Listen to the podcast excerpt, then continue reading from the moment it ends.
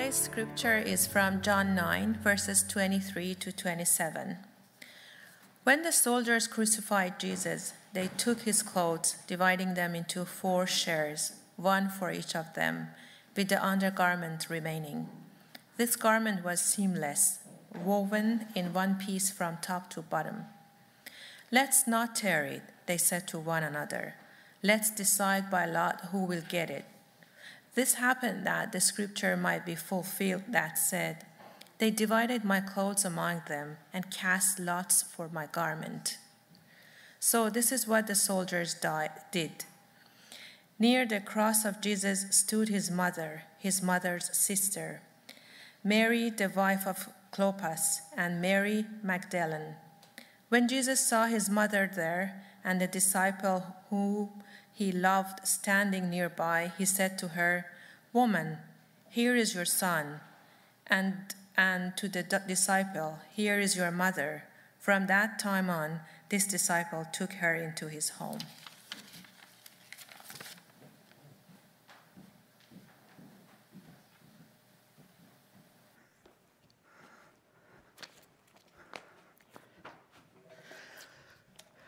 Good morning, everyone. It's good to be together.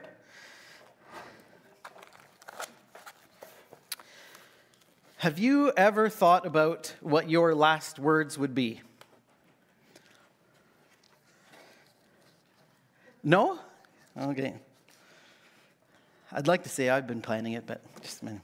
I looked up a few famous last words, and I thought I'd share some of my favorites uh, with you. During the American Civil War, a Union Army officer named John Sedgwick thought that he was too far from the battlefield to be shot. And he died saying, They couldn't hit an elephant from this distance. and he died while he was saying that.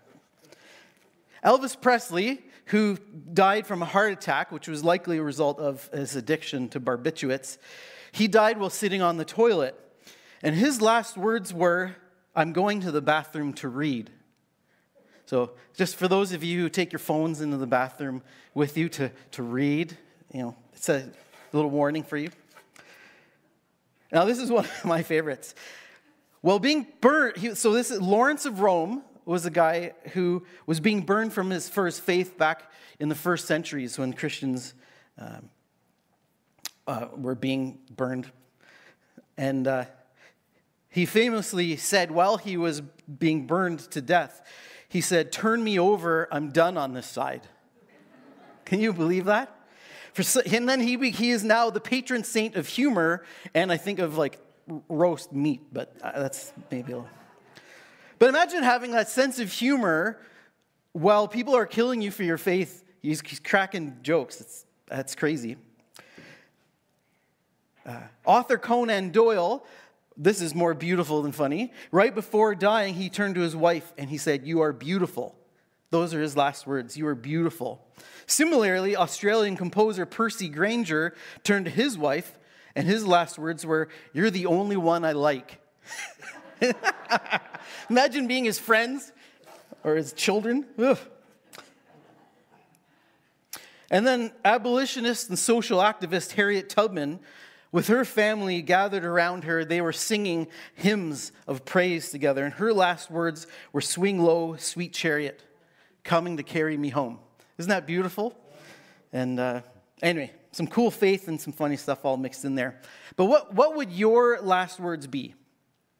Or, since, let's be honest, most of us won't actually know when the moment will come, we don't get to choose this.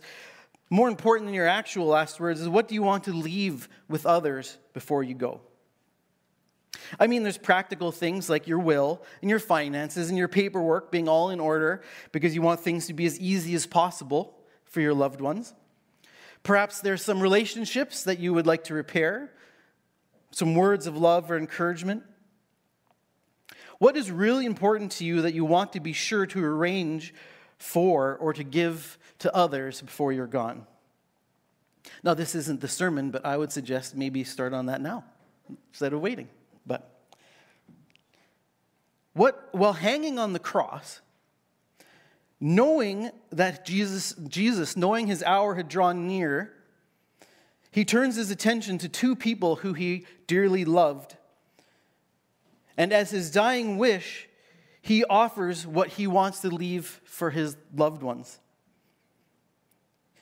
In this moment, he creates a new family for his beloved mother and his beloved disciple.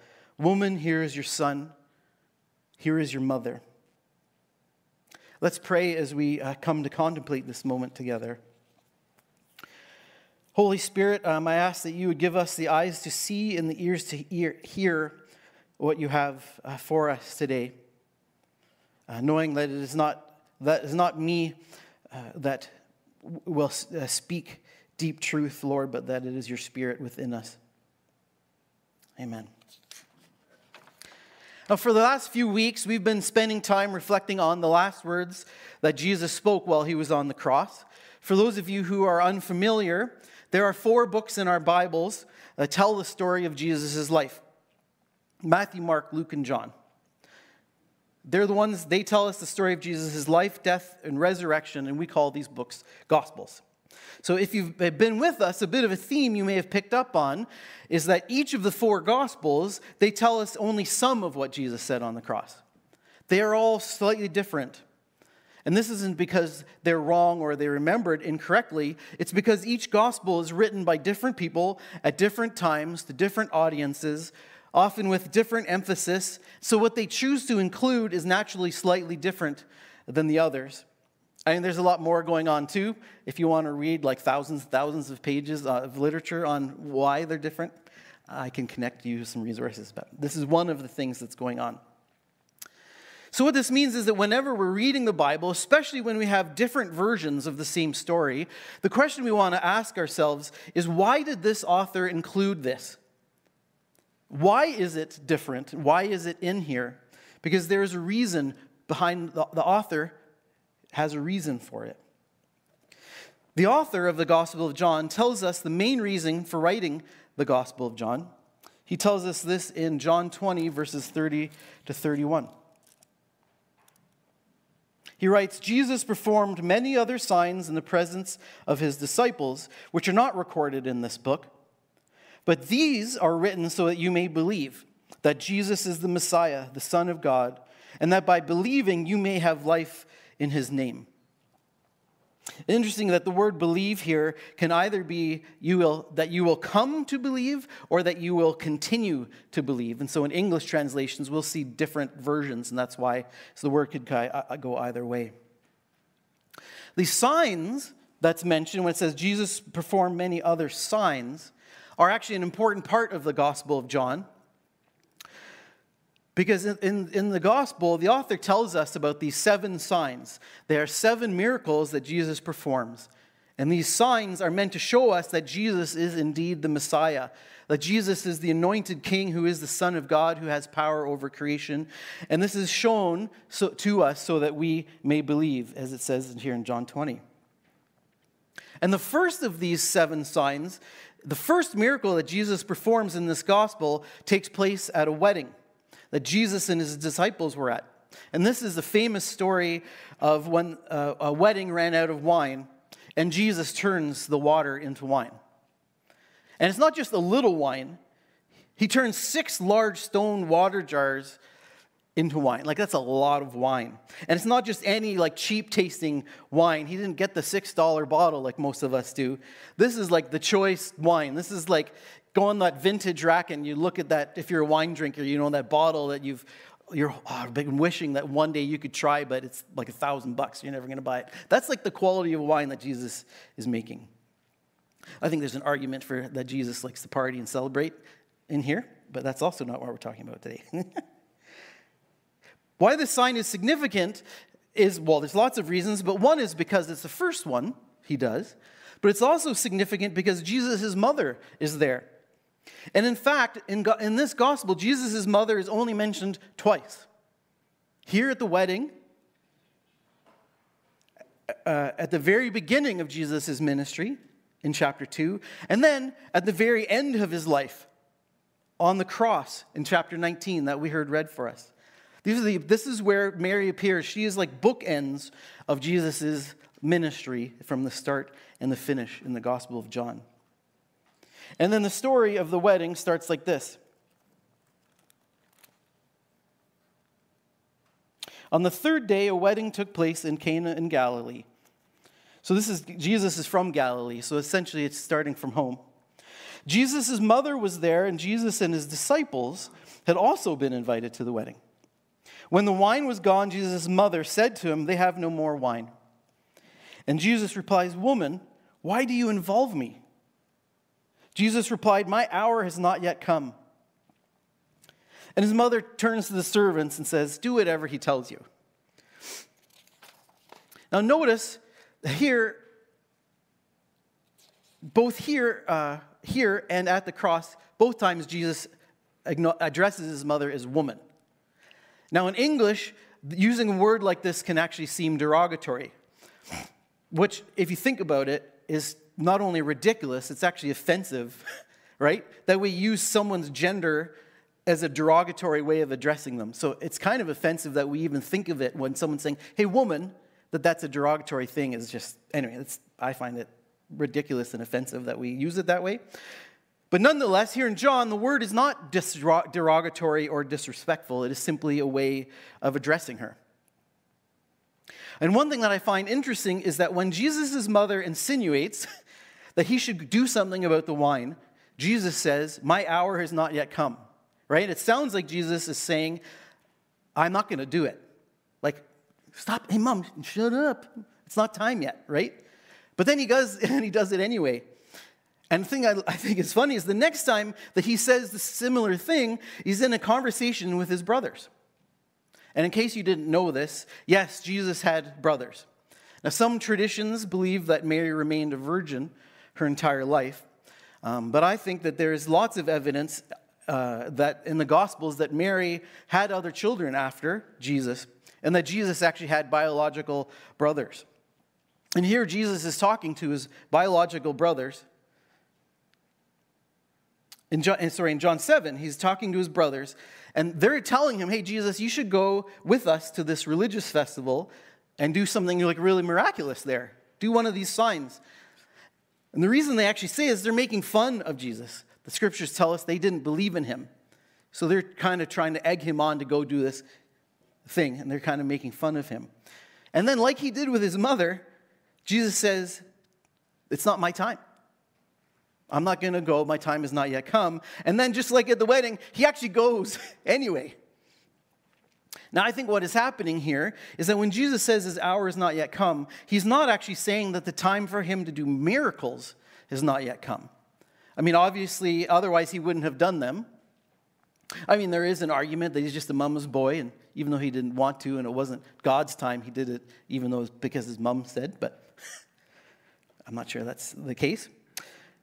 I think what is happening is, is when he says that he, his hour has come, in John 12 and 17, the hour which he has not yet come at the wedding was the hour of his being glorified.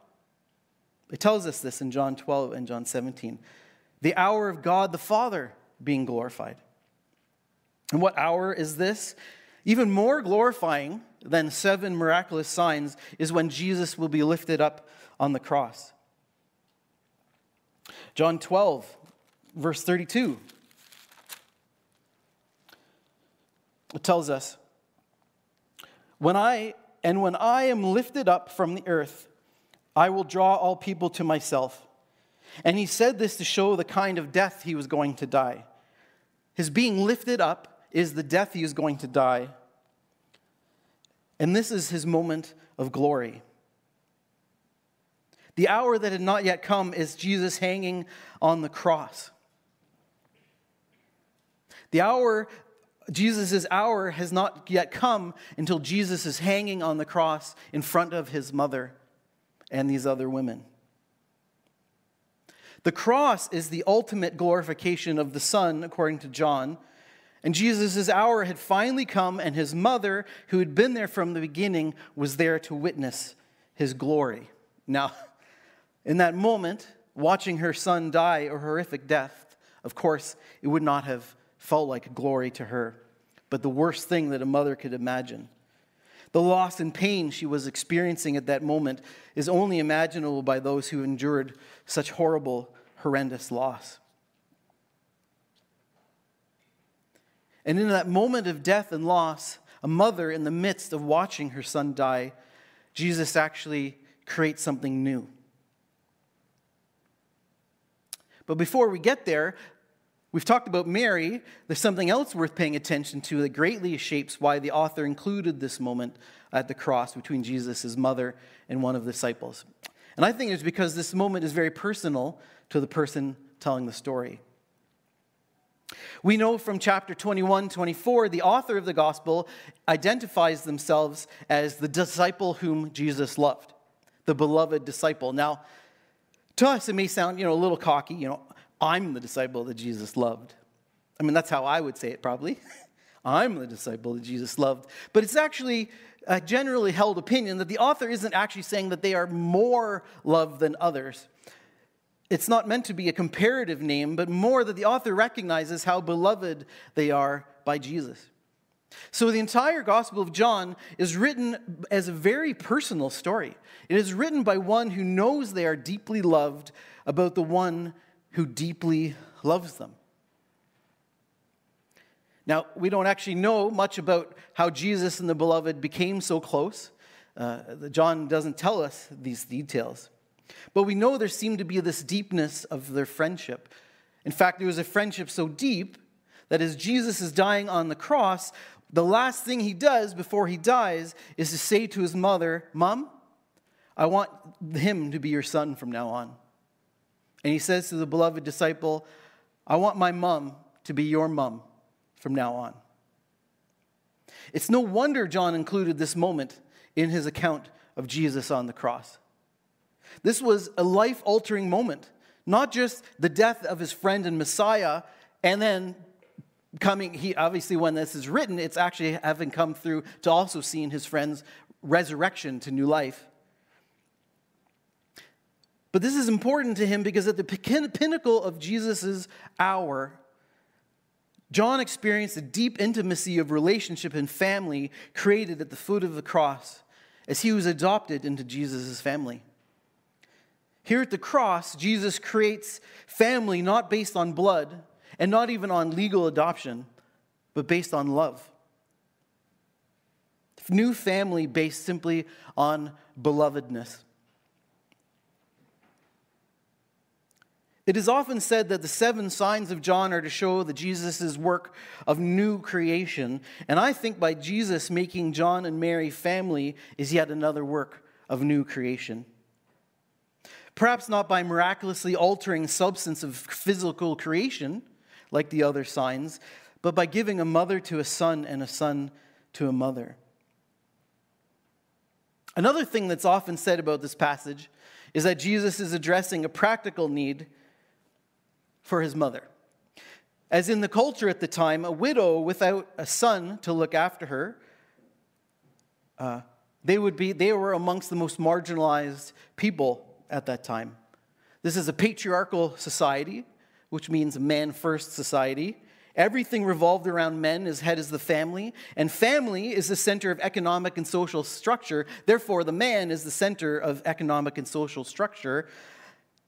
So, woman without a husband or a male child was on the bottom of a social and economic ladder. Sadly, this, I would say, the sin of patriarchy still holds sway today. Too often, and still we see that women, that, that economic and society tends to be centered around men still. I mean, how is it possible in this age? But it still is. Um, I personally, I think, again, in light of Women's uh, History Month, I think patriarchy is a sin. Um, it is not God's design.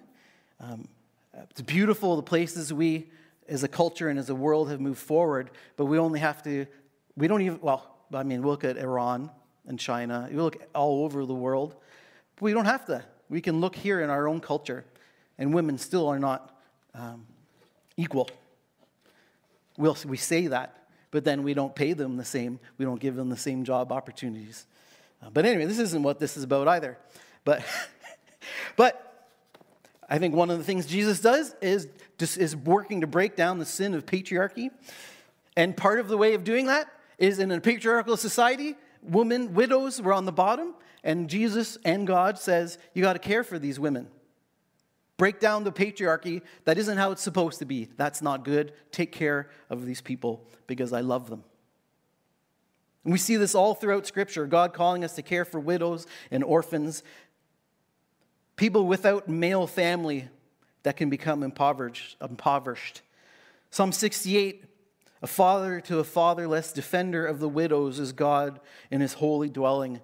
God sets the lonely in families. And this is all throughout Scripture, and it remains an important call for us as Christ's church to care for the oppressed. However, I don't think that Jesus, I don't think that that is what Jesus is actually doing here at the cross. I don't think what is happening here is actually about economic stability, as important as that is. As we already discussed, Jesus' mother wasn't a sonless widow. She actually wasn't going to be out on the streets without Jesus. She had other sons, other sons who normally would have taken her in and cared for her. And while the Bible is clear about social justice and caring for those on the margins, and particularly widows and orphans, that's not actually what this is about. Mary, I don't think that's what this is about. Mary didn't need that. She didn't need to become a mother of another son for her economic welfare. So it must have been something else, or at least something in addition. So while we're speaking about the final words that Jesus leaves us with, his last will and testament, so to speak, in the Gospel of John, the author, the beloved disciple, tells us that after dinner, so uh, uh, in those last few hours of Jesus' life, after dinner, but then before Jesus was arrested, Jesus gives this long kind of last will and testament. He gives four chapters worth. John 14, all the way through John 17, is Jesus giving to his disciples. He knows he's about to be arrested. This is his last moment to take some time with his disciples and give him his last teachings, his last prayers, his last words before being hung on the cross. Now, there are many things going on in this section, but two of them are this. One, when Jesus dies, he will not leave his disciples on their own, but he will send the Holy Spirit. Uh, in John 14, 16 to 18, he uses this family language. And I will ask the Father, he will give you another advocate to help you and be with you forever the Spirit of truth. The world cannot accept him because it neither sees him nor knows him, but you know him, for he lives in you and will be in you. I will not leave you as orphans. I will come to you. I will not leave you as orphans. The presence of the Holy Spirit with us is Jesus' presence with us in such a way that we are not orphaned. We are not without a father or mother. We are beloved children adopted by the God of love, whose presence endures with us by the Holy Spirit, even when Jesus is absent or seems absent. But interestingly, that is not enough. Or at least Jesus doesn't seem to think that's enough. Because if it was enough, Jesus would have stopped there.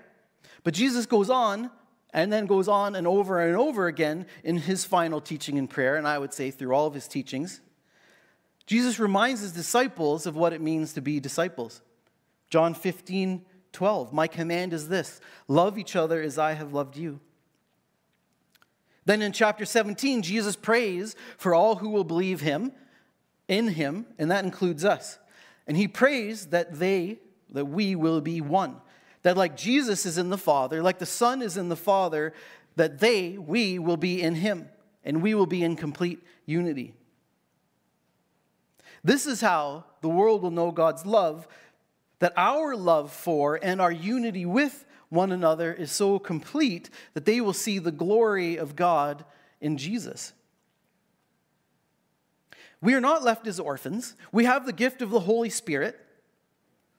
But that isn't the only gift. No, we are we are also have the gift, and I would say not just the gift, we are commanded to live out the gift of family with one another.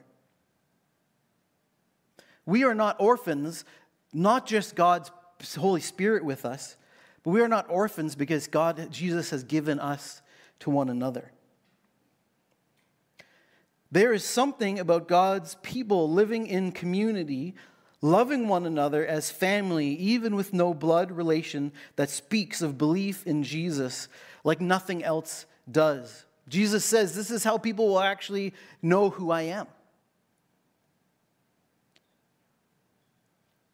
This is one of the reasons why some people speak about the kingdom of God as opposed to the king. I shouldn't say as opposed to, because I think they run side by side. They don't replace each other, I don't think.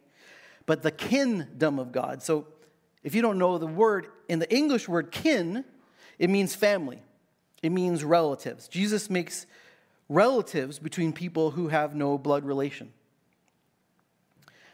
And so saying kingdom of God is just another way that speaks of God's presence in the world through the family that God has created. And here at the cross, with John, with the beloved disciple, and with Mary, Jesus reveals his kingdom by giving a mother to a son and a son to a mother. In this moment, the kingdom of God is when, at the death of a mother's child, God's spirit and God's people are there as family. I think the timing of Jesus giving Mary to John and John to Mary here is significant. I mean, Jesus knew his death was coming, so he could have done this a long time ago. And he also knew he was coming back in a couple days, right? So he didn't have to do it then. He could have waited till he resurrected and came back and then said, Hey, now that I'm resurrected and really I'm doing this new creation thing, here, you two, why don't you, you be family together? He could have waited, but why didn't he? I think because right at the end, right before he died, Jesus, knowing the pain and the grief and the horror of what his mother and his beloved friend were about to go through in his death, he gave them to one another. This creation of family would be the presence of love in the midst of horror.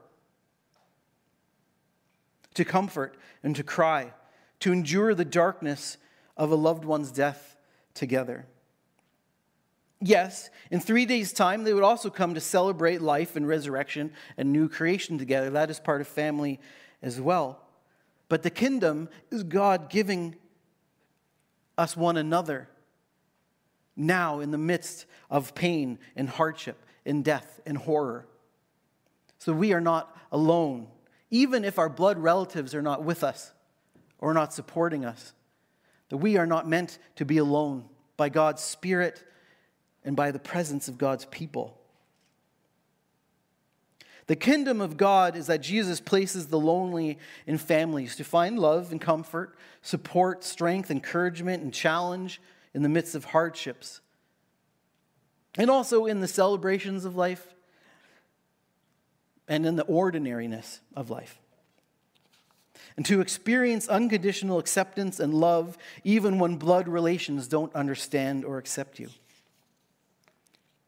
The kingdom of God is not just to accept unconditional acceptance, but is to offer unconditional acceptance and love to others, especially when their blood relations don't understand or accept them. Welcoming and loving them as siblings, parents, and children in the family of God. Jesus lived this out in his life and ministry just like he lived it out at the scene of his death and then, of course, into his resurrection. In her book, Adopted, it's uh, adopted the sacrament of belonging in a fractured world. Kelley Nikondeha, which I'm sure is absolutely the wrong way to say her name, I'm just going to call her Kelley. She writes this Jesus embodied this kind of family largeness. Watch him, and you'll notice the company he kept. He was at ease with street kids, sick people, prostitutes, the outcasts of society. He welcomed women, foreigners, and Roman functionaries. He dined with the religious elite and partisan politicians. This is what you'd expect from someone unlimited by the boundary markers of ethnicity, class, and clan. Anyone could be as close as kin to Jesus. Jesus invites us, I would say Jesus commands us to live a family largeness as kin.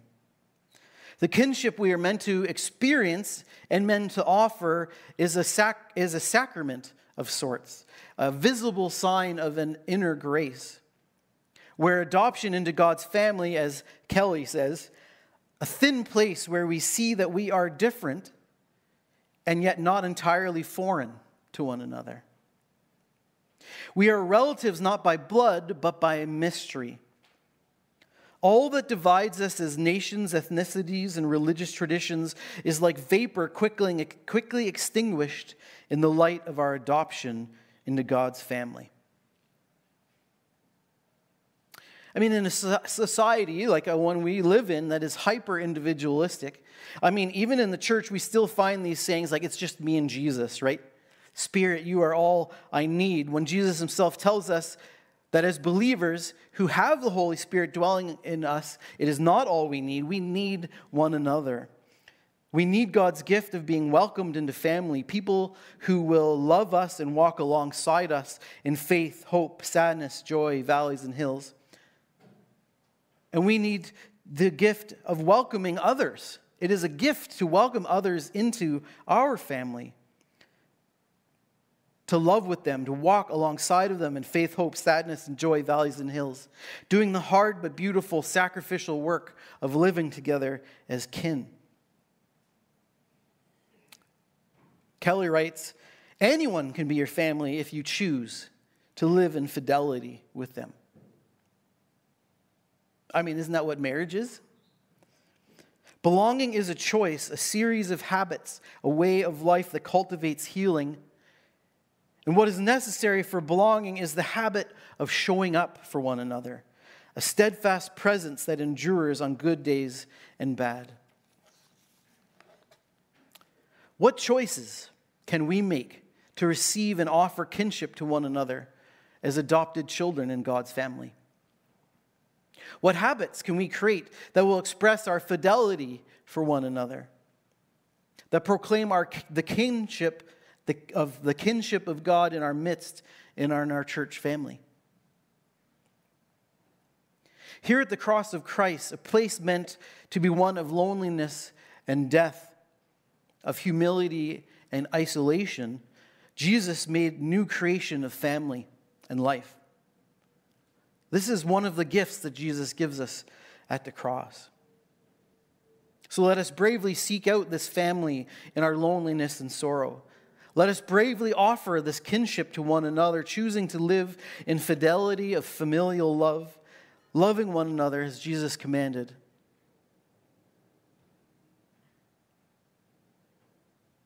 This is a grace and this is a challenge. Let's pray. Jesus, we can never stop talking about what happened on the cross. It is an infinity of grace and hope and love and glory of coming through death into life. And God, in that place, you remind us that we are not meant to go through our own suffering and death alone. That it is your desire and your gift to give us to one another, that by your Spirit's presence amongst us uh, and making for a unity that is only in the Spirit in the bond of peace, you give us the gift of one another. You give the gift of family even in your last dying breaths.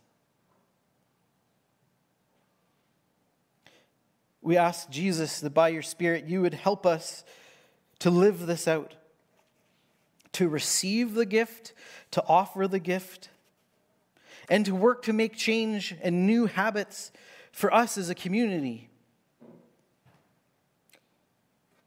That we would more and more live out that kingdom of God as we proclaim the kingdom of God in our midst.